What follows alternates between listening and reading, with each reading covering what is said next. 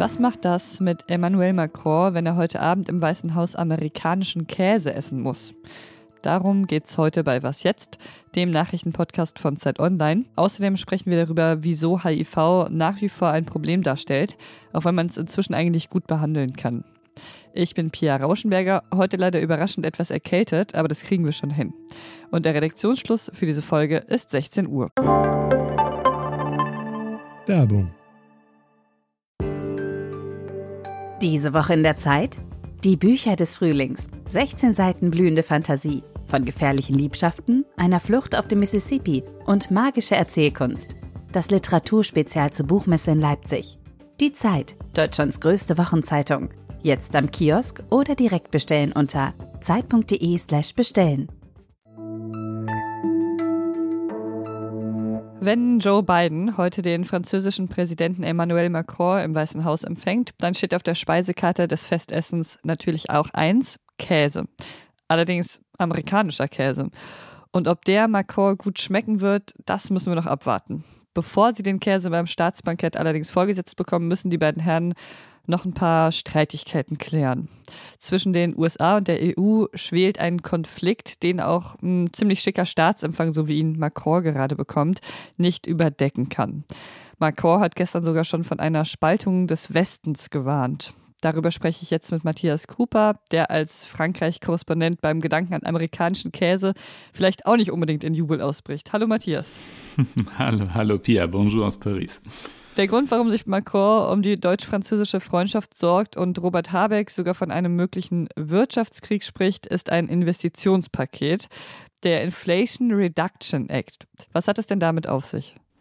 Ja, das klingt erstmal ein bisschen kompliziert oder ein bisschen technisch. Äh, de facto ist es ein Programm, ein Gesetz oder ein Gesetzespaket, mit dem die amerikanische Regierung, der Präsident Biden, die heimische Industrie und die heimischen Verbraucher unterstützen, subventionieren will, ganz einfach, so wie wir das zum Teil ja auch gemacht haben, um damit die Wirtschaft anzukurbeln und um die Wirtschaft umzubauen, ähm, nämlich das soll, Geld soll ausschließlich für ökologische Projekte ausgegeben werden. Also Geld wird in Klimaschutz investiert. Ich meine, im Prinzip wünschen sich die EuropäerInnen das doch schon lange, dass Biden endlich mehr fürs Klima unternimmt.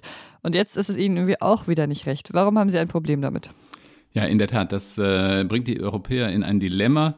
Das Problem, was die Europäer damit haben, ist, dass dieses Vorhaben oder dieses Programm geknüpft ist an eine Gesetzgebung, die besagt, es werden nur die Unternehmen gefördert, die auch in den USA produzieren und es bekommen die Verbraucher, beispielsweise wenn ich ein Elektroauto kaufe, nur Geld, Subventionen für Produkte, die aus den USA kommen. Also beispielsweise nicht für europäische Elektro- oder für Elektroautos, die in Europa gefertigt sind.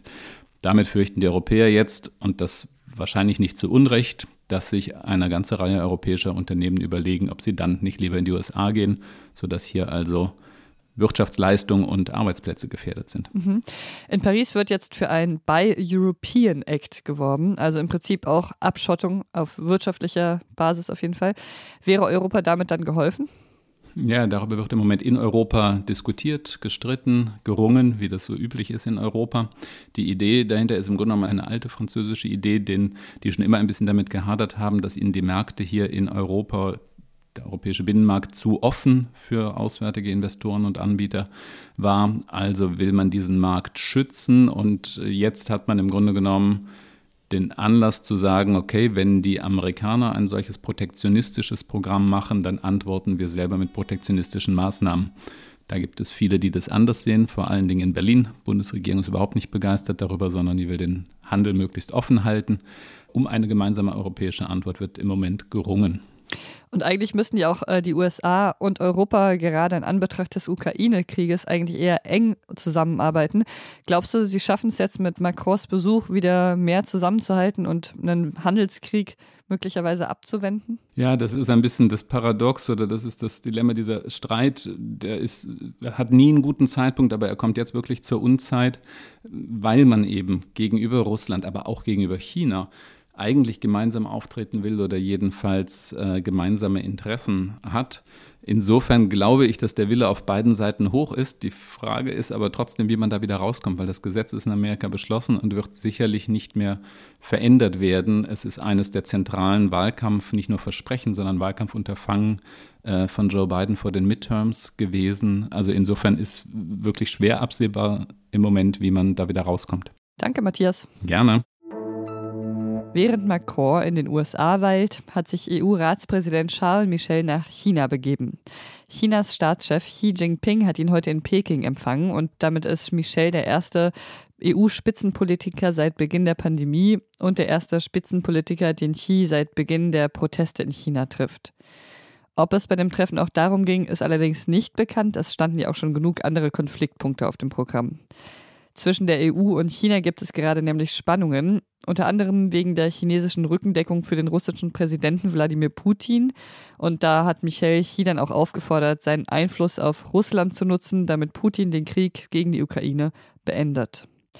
Die EU ist außerdem etwas ungehalten, weil China immer wieder Taiwan droht.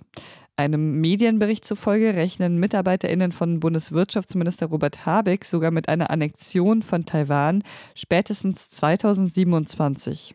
Das steht in einer vertraulichen China-Strategie des Ministeriums, aus der das Nachrichtenportal The Pioneer zitiert. Habeck will, dass Deutschland unabhängiger von China wird.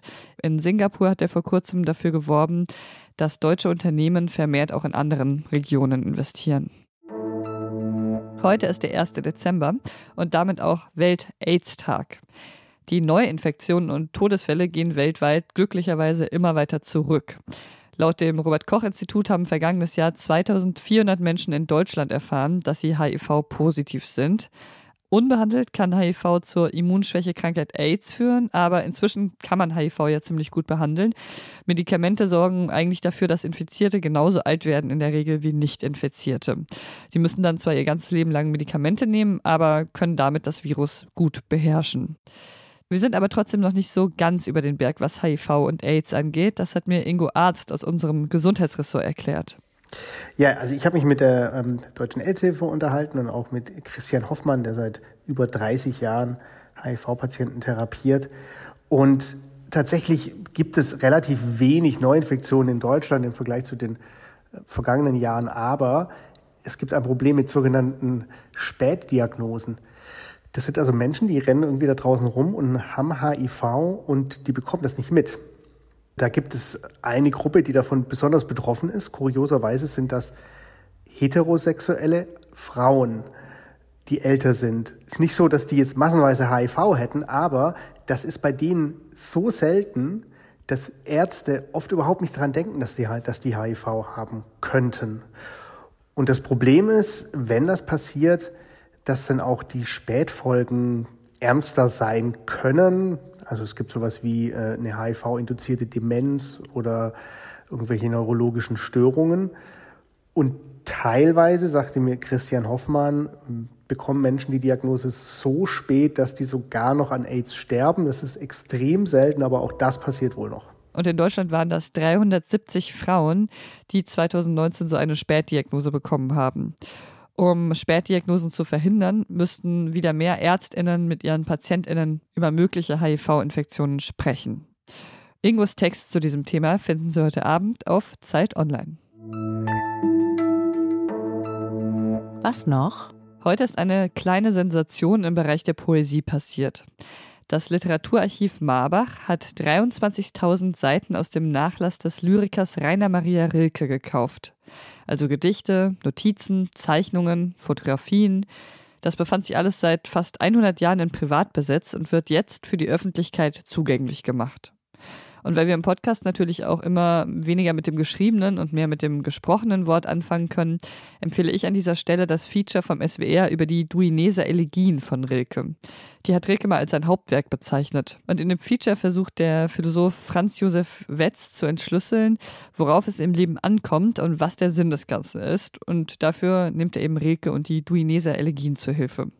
Ich habe das Feature schon mehrmals gehört, weil ich meistens dabei einschlafe und immer verpasse, was denn jetzt der Sinn des Lebens ist. Aber das spricht nicht unbedingt gegen das Feature, es beruhigt mich einfach sehr. Und das war Was Jetzt für heute. Morgen früh gibt es hier eine neue Folge für Ihre persönliche Was Jetzt-Statistik. Dann mit meinem Kollegen Ole Pflüger, der über Sinn und Zweck von LNG-Terminals spricht. Bis dahin sind wir wie immer für Sie erreichbar unter wasjetzt.zeit.de. Ich bin Pierre Rauschenberger. Machen Sie es gut. Kannst du dir eigentlich irgendwas unter amerikanischem Käse vorstellen? Ja, da habe ich vorhin auch drüber nachgedacht. Außer dem Käse auf dem, auf dem Cheeseburger, um ehrlich zu sein, ist mir jetzt noch kein besonderer amerikanischer Käse begegnet. Da bin ich dann biased als Frankreich-Korrespondent, bleibe ich beim Camembert.